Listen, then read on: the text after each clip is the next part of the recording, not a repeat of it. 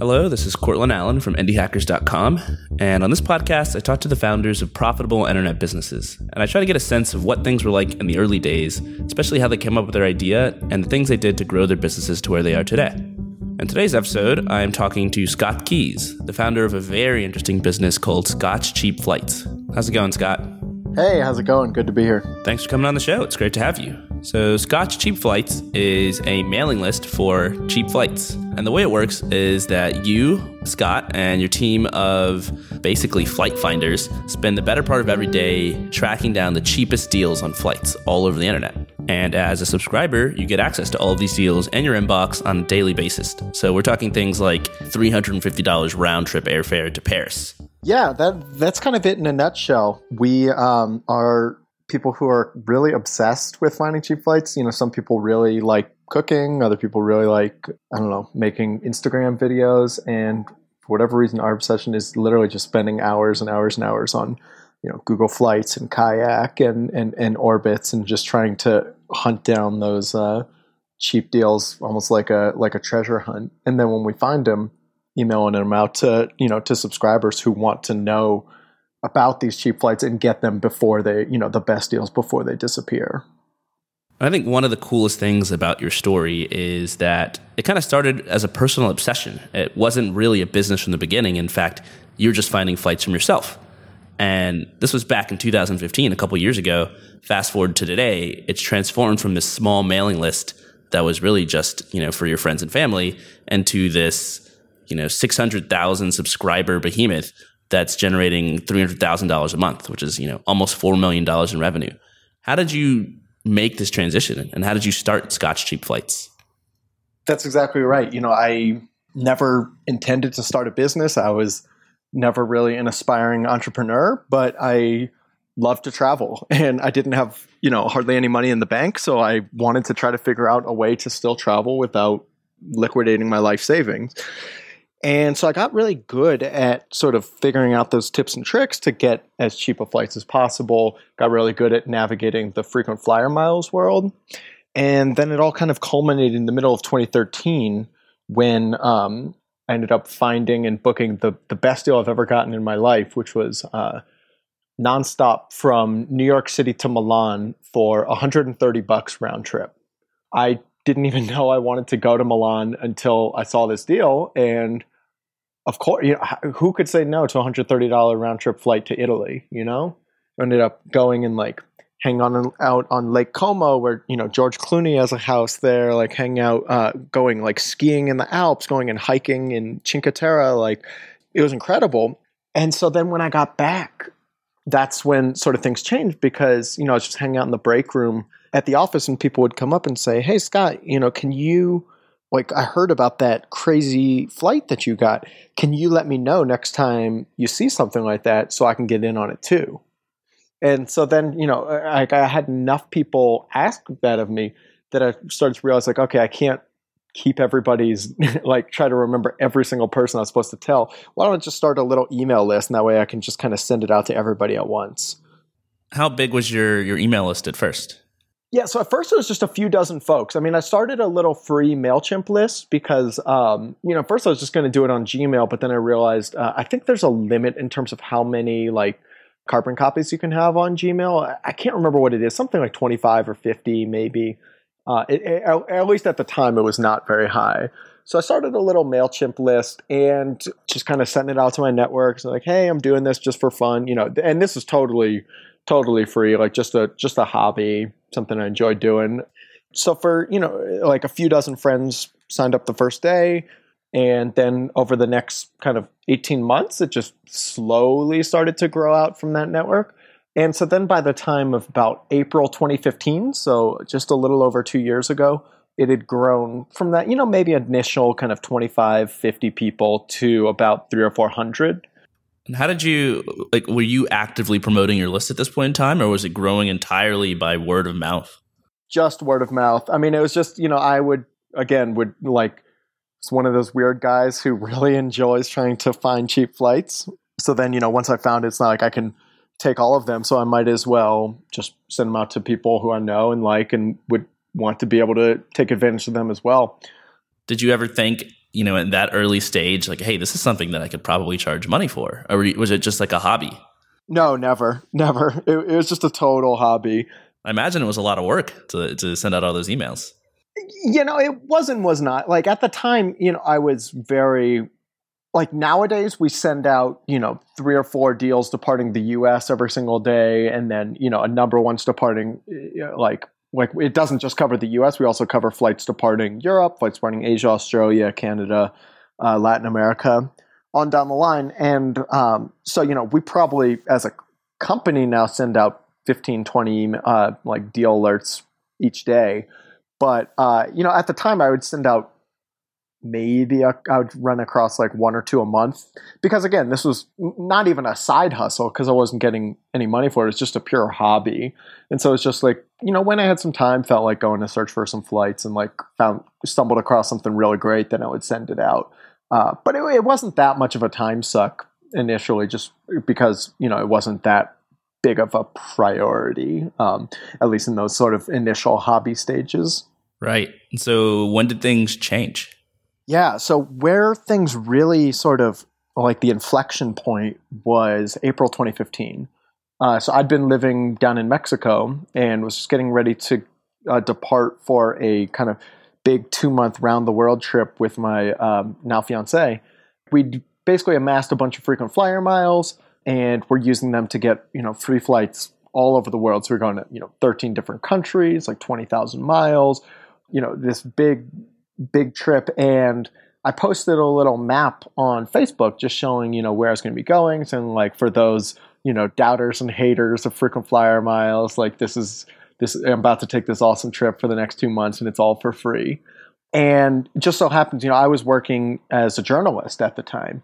And, you know, so I had friends at other working at other journalist outfits. And I had a, a friend of mine who worked at Business Insider uh, saw this and was like, oh, that looks like an interesting story hey Scott, can I uh, you know pass this along to my friend here who writes about travel for Business Insider and see you know if she's interested in doing a story. It's like yeah, you know, sure, by all means. And so uh, she was, and ended up doing an interview. So the day I left, you know, the day we left for this big trip, uh, the Business Insider article went up, and you know, it's with one of these sort of uh, um, uh, slightly clickbaity, but you know, made for viral headlines, like you know, man uh, travels, you know, around the world, 20,000 miles, 21 flights, like all for free, you know, figures out how to game the airline industry. One of these that, that really sort of like gets people, you know, cross between like uh, exciting travel, you know, frugal, the free part, all, all that stuff. And so it ended up going super viral, you know, 250, 400, 300, 400,000 clicks on it. And like literally over you know in that article it had a link to the email list. And so literally overnight it went from you know this just sleepy little hobby of for 300 400 people you know 80% of whom i knew personally to 5000 subscribers like overnight. That's crazy. Yeah it was. And, you know and i didn't really quite know what to make of it. Uh, a and b it was kind of one of those crisis tunities, you know, because the bad part was this, you know, little hobby that I enjoyed doing and enjoyed doing with a, a free MailChimp list. All of a sudden, the email list was big enough that I was going to have to start paying hosting fees. And, you know, I loved doing this just as a hobby for friends, but I wasn't really thrilled about the idea of just paying money out of pocket for server space to, you know, do a favor for my friends. So, you know, that was the bad part the good part was, you know, I sort of realized, hey, you know, maybe there's more interest in this type of thing than I'd realized. Like there, you know, all of a sudden there are 5,000 people who are really into this. I knew, you know, I, I'm not a businessman by background or trade, but I knew enough about sort of business and marketing to know that like getting the getting that first 1000 subscribers those first 1000 customers is by far the most difficult thing to do and you've already crossed that at this point yeah, exactly. And the fact that I crossed that fivefold with doing nothing, like not having to do any hustle, not, you know, all take the time or anything, I was like, man, maybe there's an actual opportunity for a business here. And so it was, you know, during that trip that it then started to sort of percolate in my head, hey, you know, how can I turn this into maybe a, a little business, throwing around some different sort of uh, uh, revenue models in my head, like ways to ways to actually turn it into a business. You know, should I do a, a like a paid advertising thing? Should I do like a referral link uh, uh type of thing? Should I do like a you know paid subscription? Tossing all those around, and then come August 2015, I ended up uh, uh, officially relaunching it as a business. Went with the pra- the paid subscription model, and yeah, that was sort of the the birth of Scott's Cheap Flights as a business just about two years ago. I mean, you mentioned that you basically didn't have any entrepreneurship experience and you never really started a business and you ended up just kind of falling into this. I mean, did you plan when you were writing, you know, collaborating for the article on Business Insider, did you plan to put a link to your mailing list in there and did you expect to get, you know, a ton of traffic? No, it was all completely serendipitous. You know, I had no idea what links you include, no idea if it was that it was going to go as popular as it did. I had no idea like that I you know I never even considered at that time that there would be a like a business opportunity here. It's just again something I just kind of did in my every once in a while in my spare time just for fun and and and got incredibly incredibly lucky that it ended up turning into a, a big break. So today, Scott's Cheap Flights is not just you working alone, but you actually have a co-founder and a whole bunch of employees. And your co-founder Brian uh, actually collaborated on your Indie Hackers interview uh, a few weeks ago. How did the two of you guys end up meeting? Yeah, that was kind of a crazy story. Um, so this is very early on, a couple months after you know officially launched as a business, and it was starting to grow enough and have enough customers and have enough um, work going on that I realized like I need some help. Like I can't do this by myself. And so just around that time when I was starting to think like, man, how am I going to find somebody like as a you know business partner, someone to to kind of take on responsibility with this? Brian reached out to me because he was doing a giveaway. Uh, basically, he was trying to start like a, a, travel blog, travel community thing, and figured, okay, maybe I can give away a couple subscriptions to Scott's Cheap Flights and do an interview with him. And so, you know, we chatted for a while, uh, gave a couple subscriptions, and I just got a really good vibe from talking with him. Like, man, this guy, you know, he's got his shit together. Like, he seems like pretty, you know, hardworking, entrepreneurial. Like, I'm just sort of impressed with the cut of his jib. So kind of on a lark, I just messaged him like, hey, you know, look, this is gonna this may sound kind of weird, but I like we kind of need help over here. You know, like we're things are growing, we've got customers, but like it's just more work than we have. Like there's a lot of opportunity to help build this up. But um yeah, is that something that you're interested in? And, you know, he said yes. We, we worked it out and it ended up being just such again going back to serendipity i like it's it, it's not it's probably not a wise or advisable uh, uh, business partner search strategy to just take somebody who you randomly met on the internet and be like hey you want to go into business together you know and we'd never even actually met face to face until uh, about five months ago or so but i just again got so lucky because our it, not only is he incredibly competent, incredibly skilled and hardworking, but also our our skill sets really complement one another as well. So you know, I'm good, obviously good at the sort of flight searching stuff, and then good at like writing with the journalism background. And then he is really good at that sort of behind the scenes back end stuff, like a lot of sort of building systems, kind of trying to get partnerships worked out, trying to build up like uh, you know marketing and uh, uh, development growth, all sorts of stuff like that behind the scenes that um, it's hard to kind of put a singular label on.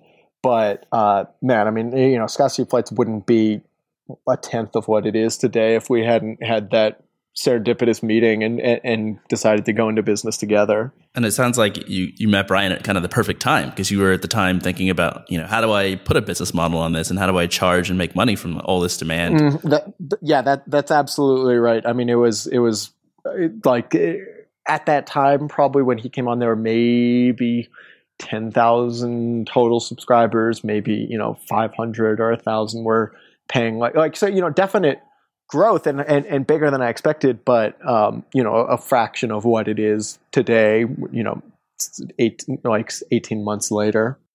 So you made a lot of decisions early on about what your business model would look like. And you decided to basically do a freemium business model, which for people who, who don't know what that means, uh, effectively you gave away a lot of your product or your service for free, and then you charged for an upgrade. So people could sign up for the normal mailing list.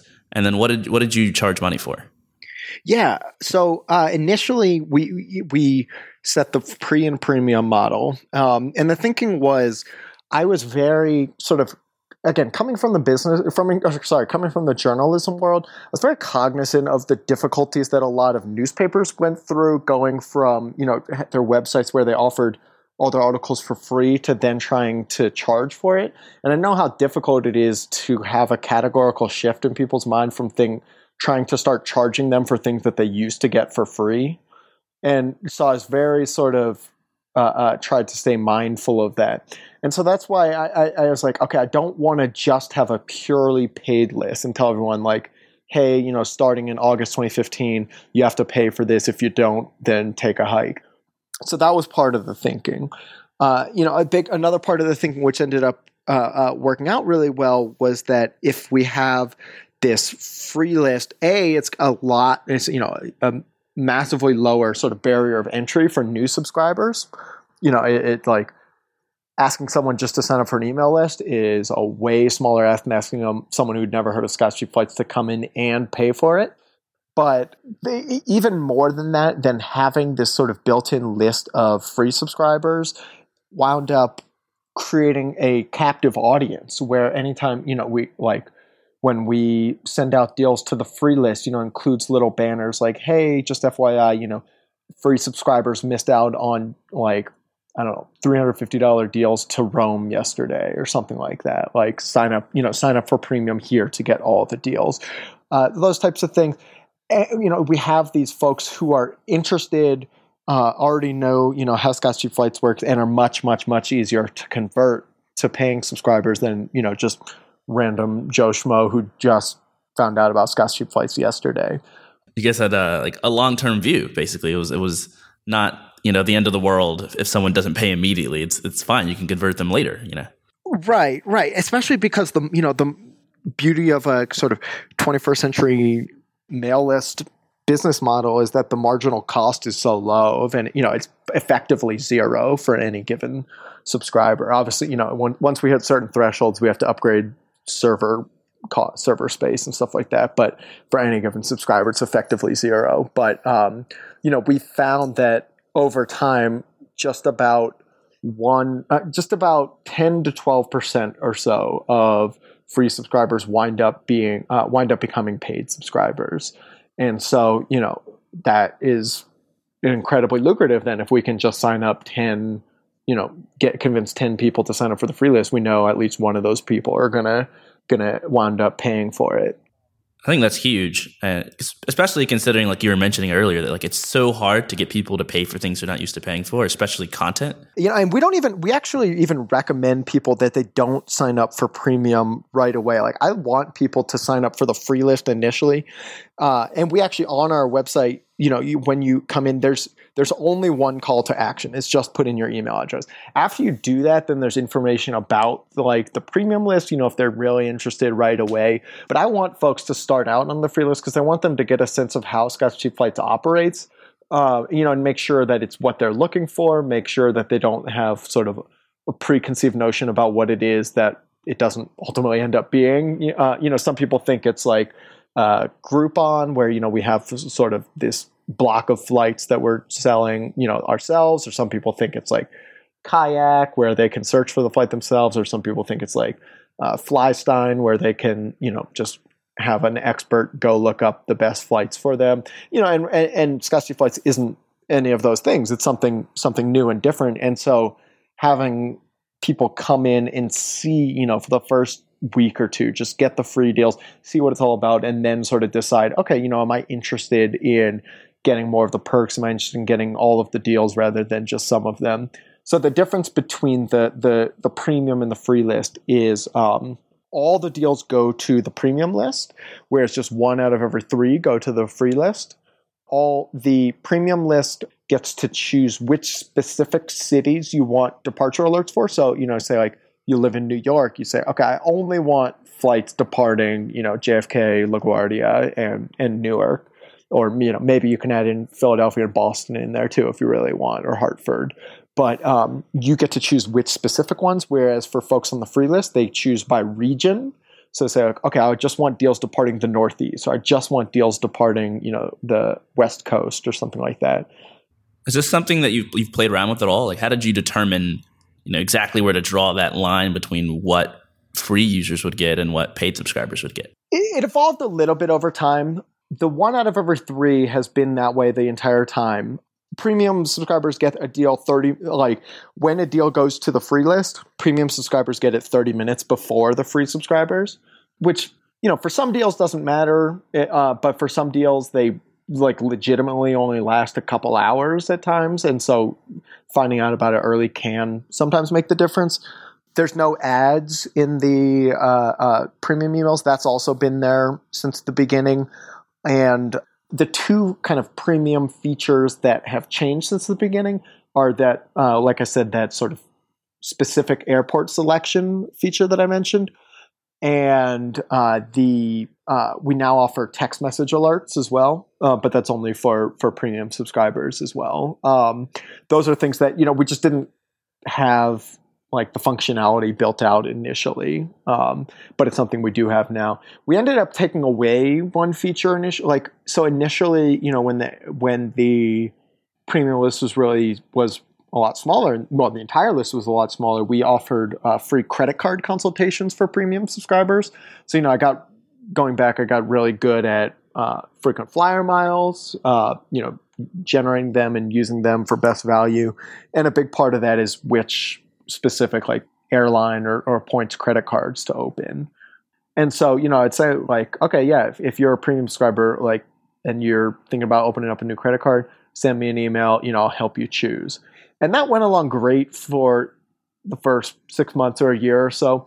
But then it just ended up getting big enough that, you know, I was just every day having dozens swamped. of dozen yeah just swamped in it because that you know that was sort of the one perk that was not really scalable like that each each person who emailed had to have individual attention.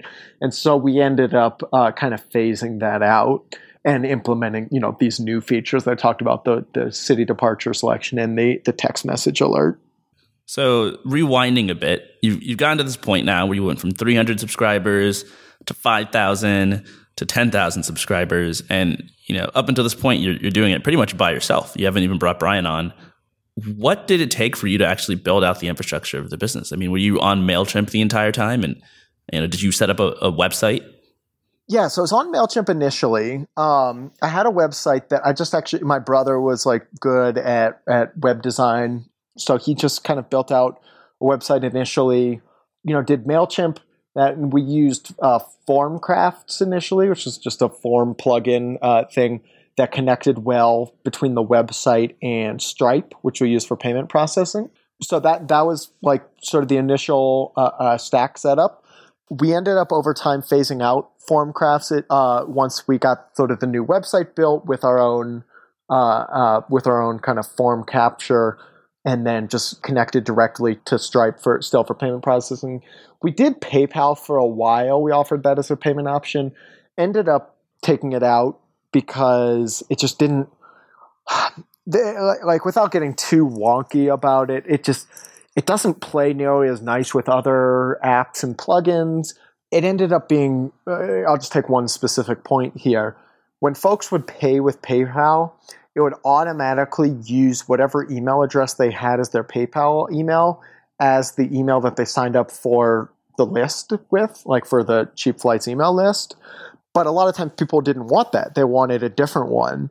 And so, you know, it would cause problems like they didn't realize that. And so they wouldn't be getting emails for weeks and we're like, where my emails? Like, oh, you know, went to the one that you signed up with, or you know, ended up just being big headaches trying to trying to figure it out with everybody.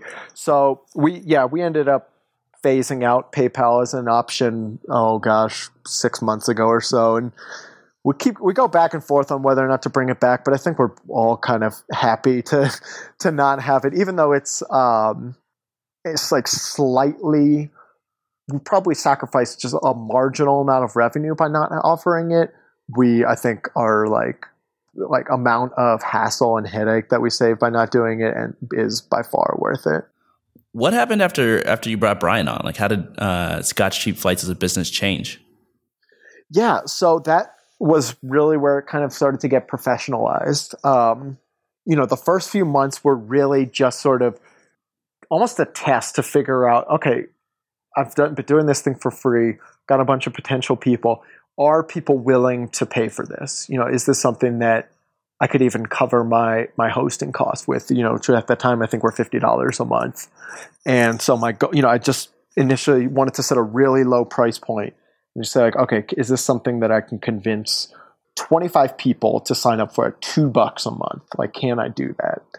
And you know, even the first day or two wasn't really clear if I'd hit it, but then it started to pick up and and and you know, by I think by the end of the first month had 100 or 120 uh, paying subscribers at two bucks a month. So you know, I was, I was really happy. I was making money, like it was profitable. The you know already turning a profit in the very first month, but you know, again, when it sort of had grown to 10,000, 15,000, you know, by the time I brought Brian on, we really realized, okay, A, there's a lot of potential here. You know, most people were signing up were really happy. There was basically no churn at the time. You know, there it was expenses were next to nothing. You know, we, it's not we don't have an office space. There's no physical product. Like it costs basically nothing to scale, and you know, user satisfaction was really high. So we just started to put our heads together. Like, okay, what types of what types of um, tactics can we take to try to uh, um, you know to try to get things as good as possible? And so he came up with a bunch of like really I think smart ideas. So I'll give you a few examples.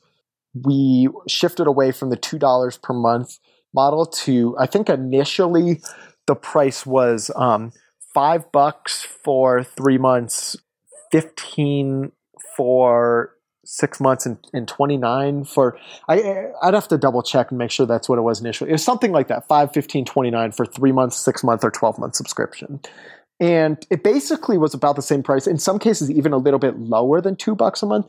But by not processing payments every single month and instead of processing them like once a year once every six months or once every three months we ended up saving you know a ton on credit card processing fees. Because you know the way it works is it, like standard processing fee is something like 2.9% plus 30 cents. And that 30 cents out of 2 bucks you know is more than 10% that we're you know so we're getting eaten every transaction 15 you know somewhere between 15 20% and so just by shifting to a longer uh, uh, uh, payment structure we ended up you know making and saving a ton of money. Uh, so that was a. B you know came in with ideas about like a black friday sale and raising prices. Um, so we ended up raising prices like right around new year i believe. I was gonna say, like, uh, one of the most common things you hear is that you should always charge more, you know, more than you think. And two dollars a month is so insanely cheap. Like, there's nothing online that I pay for that that's that cheap. You know, and that's sort of what I was thinking. Like, I want it to be a low enough price point that it doesn't deter, that the price point doesn't deter anybody. I just wanted to see are there people who are willing to pay money, whatever amount, but pay money for this type of thing? At what point did you have enough validation to say, okay, people will pay for this. I should charge more? Like, was there a certain target? After after a few months, yeah, I mean that was right around when Brian came in, and we shifted to this longer term structure. Realized, okay, you know, there's a potential to raise prices here, but you know, there's always a little bit of a fear when you raise prices. Like, are people going to revolt? Uh, you know, are we undermining ourselves? And so we did two things. Um, well, the the first thing we did is we kept everybody grandfathered at whatever you know rate that they signed up at. So you know, you signed up at two bucks a month, you can stay at that for life, and we still have some subscribers on the list who are paying two bucks a month. Uh, you know, with people who signed up, say, uh, uh, fifteen bucks every six months, like they're still at that. So we didn't, you know, we're in by by no way affecting existing uh, customers, and so you know, negate any chance of like revolt, you know, people canceling because of that. The other thing that I really that I realized from this, which was a really su- real surprise for me, is how much of a sales booster raising prices can be. And that's because, again, because we had this sort of grandfather clause, the result was that people realized, oh shit, if I don't sign up by the deadline tomorrow, prices are going up. So I bet, you know, it takes everybody who's all this these 10,000 people who are on the free list and are sitting on the fence deciding, you know, should I upgrade or not, all of a sudden forces them to make a decision and make a decision that's weighted in our favor because there is, okay, either I can do it today at 19 bucks or I can do it tomorrow at 29 bucks. And so, you know, the sales just skyrocket in the day or two leading up to that sort of deadline. And so that's made me much more, much less averse to price increases where they're warranted because I know that when that happens, it's going to drive a ton of upgrades in the, you know, in the time leading up to it. The last insight, I think, uh, uh, you know, just tangible example I can think of that Brian really came up with and executed really well was that um, went back and, and kind of did some analytical crun- uh, data crunching on existing users, and he found that basically he, he, noticed an interesting little quirk that you know when someone signs up, there's a you know they, there's a decent chance that they're going to upgrade right away, and there's a decent chance they'll upgrade in the first month. Even that first to second month, there's somewhat of a chance that they'll become paying subscriber. But almost nobody on the free list who had been on there for more than two months was upgrading. Like it was very, very small number. And so what we realized from that is okay, these people are, you know, have a very low chance of upgrading and you know, ostensibly are not like high value because of that low chance of upgrading. And so what if we can offer them something to try to entice them to upgrade? And so what we did was we offered them um, a free month. We just we would we'd segment the list. We would say, okay, any you know, I only want people on this list who have been on for more than two months and you know on the free list who have not upgraded. And we sent them all uh, just a free a free upgrade thing. He said, hey, you know, for the next couple days, you can uh, try out the free uh, the premium list for free for one month. You know, you got to put in your your credit card and stuff. It won't get charged for a month if you cancel. You know, cancel anytime, no re- no questions asked in that month uh, uh, you won't get charged. You know, even if you forget, you know, and oh, you know, I just got charged. I forgot. Like it's two days later. Can you uh, can you cancel and refund? Yeah, absolutely. But we found that you know they like something like um, we would get you know thousands and thousands of upgrades just from this again from this group that had almost no chance of upgrading to begin with and it was leading to you know tens of thousands if, if you know 50,000 plus in revenue that was just like free money because it wasn't it wasn't going to happen naturally. And so that was again just a, a tangible really insightful uh, thing that Brian noticed and, and implemented. And one of the reasons why I'm so grateful to have him on the team. Yeah, that sounds huge. And I think one of the cooler points from your your interview is that you talk about, you know, in terms of time, think it was April of 2016 was when you guys bought scottscheapflights.com. Yeah, I know. Super lucky that it still existed. It, it, before that, it was just I had written like a couple ebooks and it was on like flyforfreeguide.com and they had uh, I, I, just had like flyforfreeguide.com slash email list or something was the was the URL for the email list for a long time. And it was kind of confusing. People like, uh, you know, I want to refer my friend over, but like, what's the URL again? Like, what the hell is that? and so, like, the, we are really lucky that Scott'sCheapFlights.com still existed, you know, that we um, got it. And, and yeah, and that was part of the sort of professionalization of, of uh, the company that, that Brian helped brought it, bring about. Do you remember uh, about how many subscribers or how much, how much revenue you guys were generating at that time? Ooh, in this is in April of uh, last April 2016. Yeah, about a year ago. Okay, in that month, we brought in about thirty thousand dollars that month. So about about a tenth of what you guys are making now, and probably similar subscriber numbers. Yeah. How did how have you guys grown by ten x in, in the last year? Whew, man, um, that's a huge amount of growth. I imagine must yeah. have been pretty hectic. Again, I, I, I think a huge part of it again is the um, the free the going back to the freemium model the fact that we don't have a, a, big ask you know just hey sign up it's free try it out. And that's the one call to action. And so a lot of the web page right now is optimized for that type of thing. Again there's one call to action. Just put in your email address. You know there's a like an opt-in you know you you're going to leave. Like hey just put in your email address real quick. Uh, so a lot of that is optimized for collecting email addresses. A lot of growth through um, reddit uh, we've been, you know, posted a lot on like Reddit Entrepreneur, on Reddit doing AMAs, stuff like that, that has led to a ton of subscribers. Done, uh, uh, you know, media hits. You can always see a decent spike when there's a good article in Washington Post or, you know, Condé Nast Traveler, uh, stuff like that. But honestly, the biggest source of growth, we did a survey recently of uh, subscribers. 45% of people said they found out about Scott's Cheap Flights via word of mouth. Uh, you know, almost half of people came because somebody, some friend of theirs had told them, like, hey, you should sign up for this. And that's been, A, that's like extremely flattering, you know, that it's something that people really sort of recommend to their friends and that it's gotten so much growth that way. But B, it's, it's been an interesting um, data point as we have gone back and forth about whether or not to do a referral program. Um, you know, should we like offer people, hey, like get a month free on your subscription for every person that you bring in or something, you know, something like that.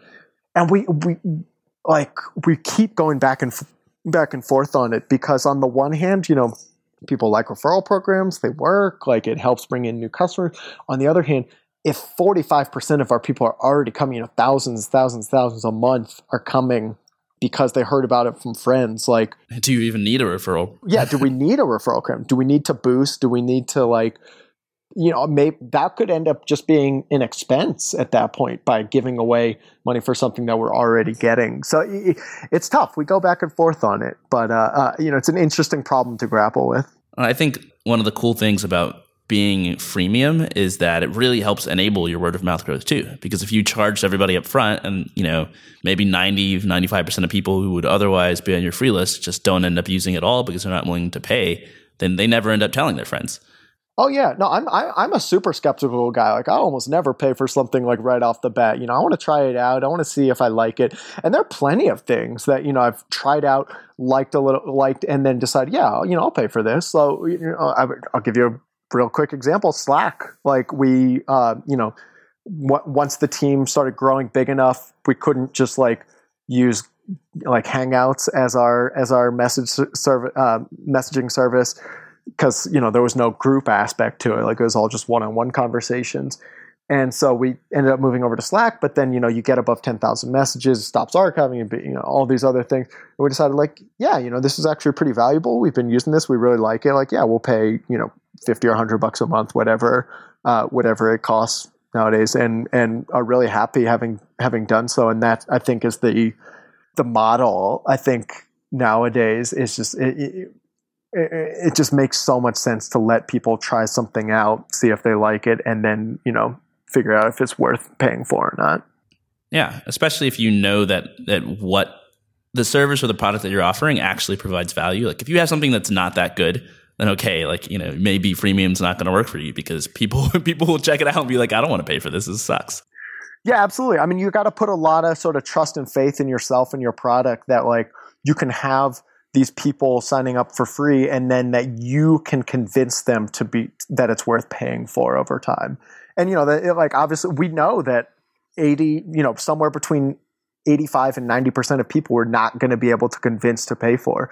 But that's fine because the margin again the marginal cost for every free subscriber is basically nothing. But you know by having the we wouldn't be able to get those 10 to 15% we wouldn't be getting nearly that you know that many folks if we didn't have the free list for people to try it out first.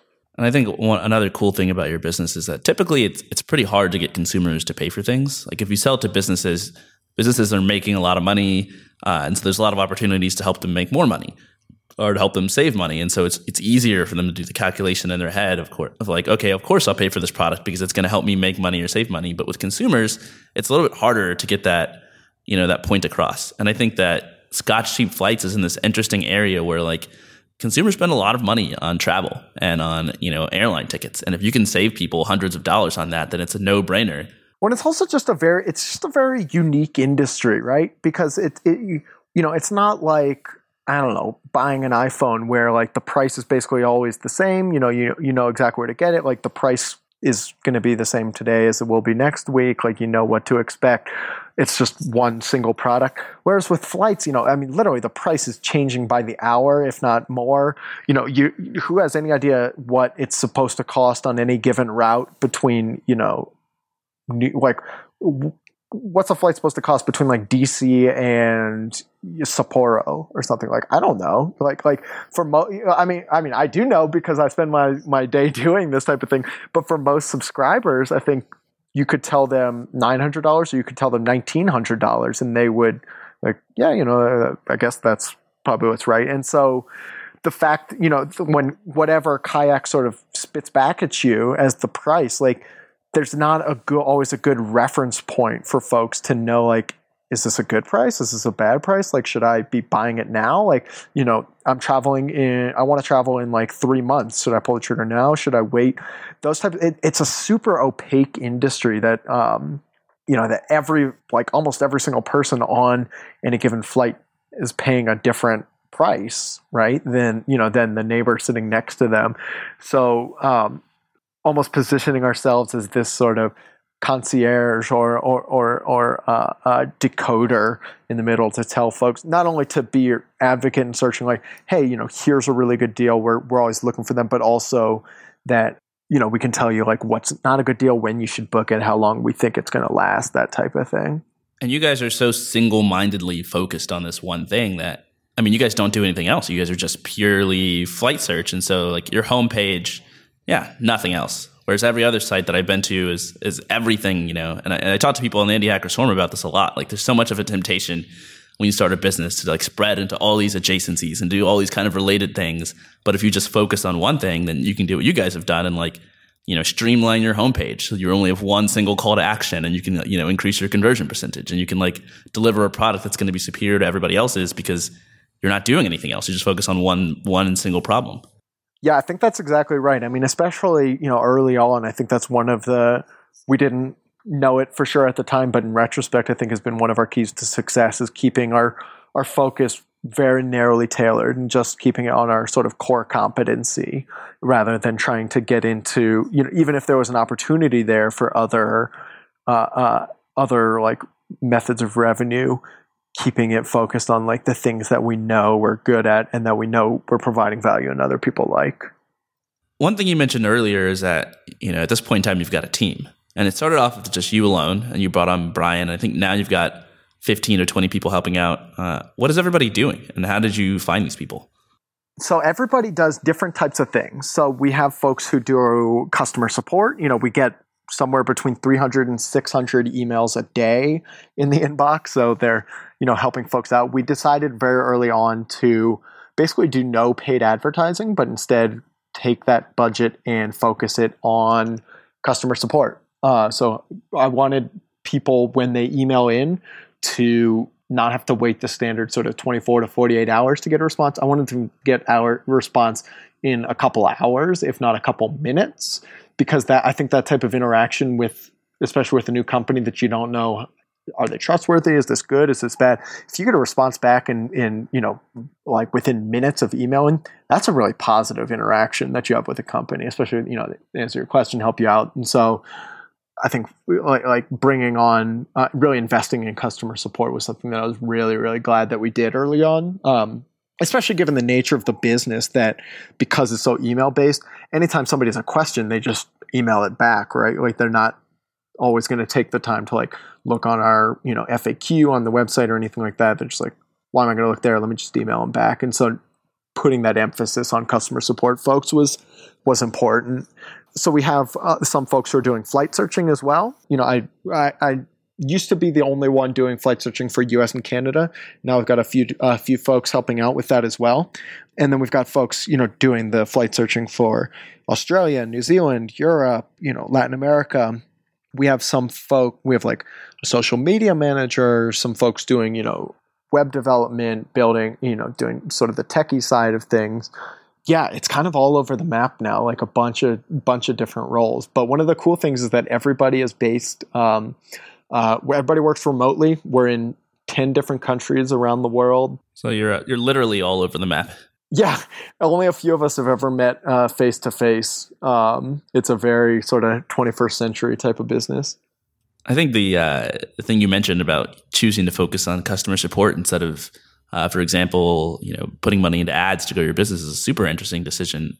Do you think that'll always be the case? Will you ever start spending money on ads or other growth channels? I mean, I don't want to say never say never. I'm just highly skeptical of the efficacy of ads. Like, I don't think, like, I think it's just something that nowadays, who likes to be feel, feel like they're getting sold something, you know, like that people like to feel like they found out about something on their own, you know, and so that whether it's word of mouth, whether it's doing their research, that type of thing. I think I tend to think that the budget can be put to much better use in terms of like customer acquisition better than paid advertising. The you know, I think there are slight exceptions to that, like the fact that um, uh, Facebook, you know, with their boosts, let lets you engage more either with your own, you know, audience or like-minded audience. Like we we we've started to dabble very minimal, you know, 10 bucks here 15 bucks there um, in terms of like boosting a couple a couple stories or posts that we'll put up but um, i just don't you know i i i'd have trouble envisioning us ever having you know a four figure five figure ad budget or anything like that because i just don't i tend not to see that as not the best um, way to get like not the most effective way to get new subscribers well i'll give you an example i think for instance, that money is better spent. If I had a thousand dollars, I would not spend that on a thousand dollars worth of ads. I would do a giveaway and and say two free flights to to Europe, you know, for you and your friend. And you know, this is something we've done before. And literally, you know, when we do this, we'll get 30, 40, 50,000 new subscribers just because it, we like uh, not only from doing a giveaway but also doing a, a, giveaway that is effectively tailored to promote share you know to promote social sharing so you get like one entry for putting in your email address but you get five entries for every person who subscribes with your you know referral link or, or, or not subscribes but like enters the giveaway with your referral link that's such a smart idea and it's it's cool because i see a lot of companies do giveaways and the thing that they're giving away is so unrelated to their product. Like if you give away free flights, then it's like anyone who enters that competition and cares about a lot about it is also going to enjoy Scott's Cheap Flights because they like cheap flights. Yep. Yeah, yeah. It's very on brand. So, you know, and while we're talking about growth and, and, and ways to grow, like you guys have also uh, been completely bootstrapped from the beginning. You've never raised any money from investors. And I'm sure at this point that you, you've got investors banging down your doors trying to convince you to take money. Why not go that route? we've just never had to. Been lucky enough that we never, you know, we've been approached by various uh, investors, VC funds, and whatnot. But I mean, our, our, our profit margin is so high at this point, and our expenses are just so low that we've never had any need. And not only that, but you know, eh, obviously, as I'm sure your listeners are well aware, as, as flattering, and it is extremely flattering to be approached by uh, uh, investors and funders obviously it doesn't you're never getting money with no strings attached like you're either you're giving up equity you're giving up some control and then you're starting you're shifting from being the ones in control you know your own boss the one making all the decision to all of a sudden having to be accountable and answer to someone else as well and you know that's that's a big mindset shift like we can we can do with the company what we want right now. We can either try to maximize profit or we can reinvest everything. We can try to focus on user acquisition or just improving the user experience. Like we can take things in whatever direction we want and not be have to be like maximally focused on returns in the way that you might have to be if you have uh, uh, you know an angel investor who's kind of breathing down your neck so yeah i mean again very very humbling very flattering to be approached but in a super fortunate position to be able to say no to it. And what would you say your goals are at this point? Like, kind of like you know, at a personal level, but also at a business level. I mean, a year ago, you guys weren't making nearly as much money as you are now. You didn't have nearly as many subscribers. Uh, do you want to keep growing that fast, or do you want to you turn it into more of like a? I will preface this with saying it is really hard to think long term uh, because every you know, if you had told me a year ago that we would be ten times larger than we were then, I would have said you're flipping crazy, and you know, like, and it, so it's it's it's hard to even. I think there's very little chance that we're ten times bigger a year from today, but uh, you know, who knows? Maybe, may I guess it's possible. Who knows? So it, a, it's a little bit hard to envision it, but b, it's because it's like hard to gr- almost to visualize. Like, where would I be? You know, with six million subscribers rather than six hundred thousand, it's a little bit hard to like make long term plans. So we've almost kind of eschewed doing any sort type of super long term planning. We've mostly stuck to sort of short term and middle and medium term planning. So you know within the, like kind of thinking three to six months ahead, like what types of new features, what types of new uh, uh, outreach methods and stuff do we want to pursue. The main thing I think that we'd like to do, you know, eh, obviously without giving away too too much of our plans, but uh, the main thing that we really want to do is improve the customer experience, you know, the user experience. So, you know, right now we we we're still kind of running on an MVP with some of the new systems in terms of like premium subscribers choosing their departure airports and things like that. We really want to kind of build out a system that's much more user friendly, that's much more intuitive, and and, and much more visually pleasing. Um, for folks to be getting, you know, when they're setting up their account and, and getting that type of stuff. And then just start to explore more types of outreach opportunities, whether that's um, building a blog, whether that again we keep going back and forth on this possible referral program, even so, starting to, for instance, we we sent out an email bleg the other day asking for folks telling saying like, hey, you know, it, hey, have you gotten any like really good deals of Scott's Cheap Flights and have a cool story with it? You know, we get people emailing us all the time about you know that oh I got you know we took our honeymoon that we didn't think we could afford or like I visited you know this relative uh, back in Europe who I hadn't seen for 10 years, you know, because prices were too expensive. Do you have any cool stories like that? And so, you know, we got hundreds and hundreds of stories and, you know, people were sending photographs and stuff, these like really touching, heartwarming stories. And so we started to post those a little bit like on, on Facebook, but trying to figure out, you know, is there more sort of ways we can focus to en- engage people with those types of stories, you know, sharing those types of successes. And then we also have folks, you know, who are traveling all the time, like every, you know, thousands, tens of thousands of people taking these cheap flights who are taking photos, having experiences. Is there a way that we can kind of t- start to tap into their experiences? You know, have people be like, oh snap when you're in barcelona you go to this really awesome hole in the wall restaurant or if you're in you know venice like here's the best way to i don't know hail a gondola or something like that and start to harness some of that sort of user generated um, content into into something that we can kind of share with everybody and build build a little bit more of a community or a little bit more of a knowledge base.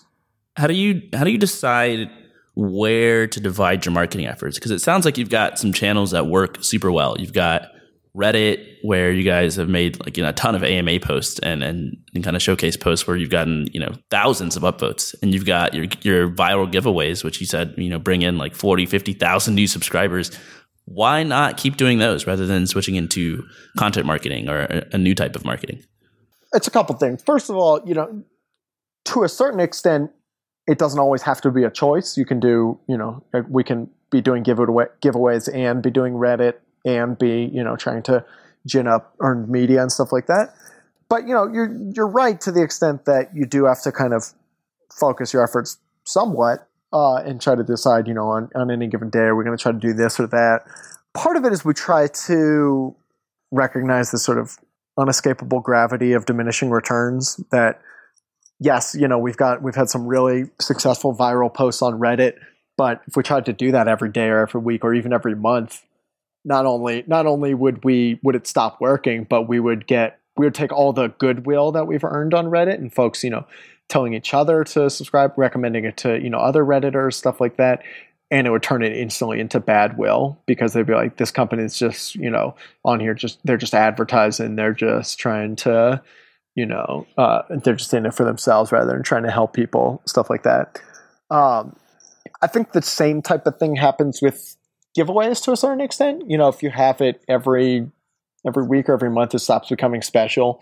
People are, are, are just sort of start to tune it out. And so we try to mix it up, try to uh, um, figure out different types of areas. I, I, one of the things that's made things, you know, uh, uh, much more complicated these days is the fact now that we're not just in the U.S. and Canada that you know have cover flights departing Europe, Asia, Latin America, Australia, and so that's trying to think about ways to sort of grow larger in those types of markets can also get difficult right? Because it's just, it, it, it's just a whole different ballgame.